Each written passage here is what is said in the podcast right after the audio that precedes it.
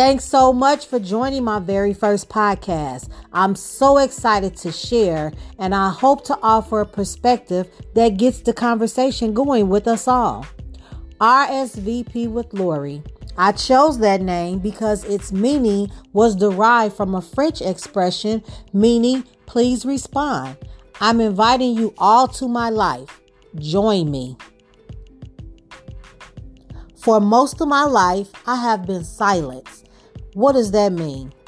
At a very young age, I had to keep the secret of my innocence being taken from me as I was being molested by my own uncle. As I grew older, I encountered friends that thought I was too loud, too pretty, too smart, basically, too Lori for each of them. So I dumbed myself down oftentimes for the sake of fitting in for many years.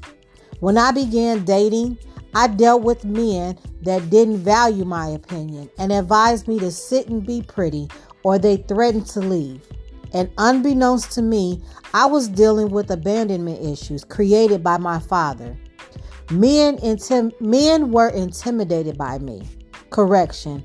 The men I was choosing were intimidated by me.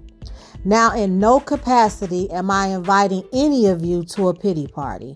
No, this is a celebration. I have finally found my freedom, and it mainly consists of peace. I have encountered a loving man that allows me to be me. I've also become a student of yoga and meditation, which I adore. I meditate twice daily, once when rising and once prior to me going back to sleep. So, with that being said, welcome to my very first podcast. I'll be sharing my commentary about life, fashion, fitness, and entertainment, as well as different points in my own life regarding friendship, family, and love. Let me know any topics that you would like to discuss and wish me well, guys.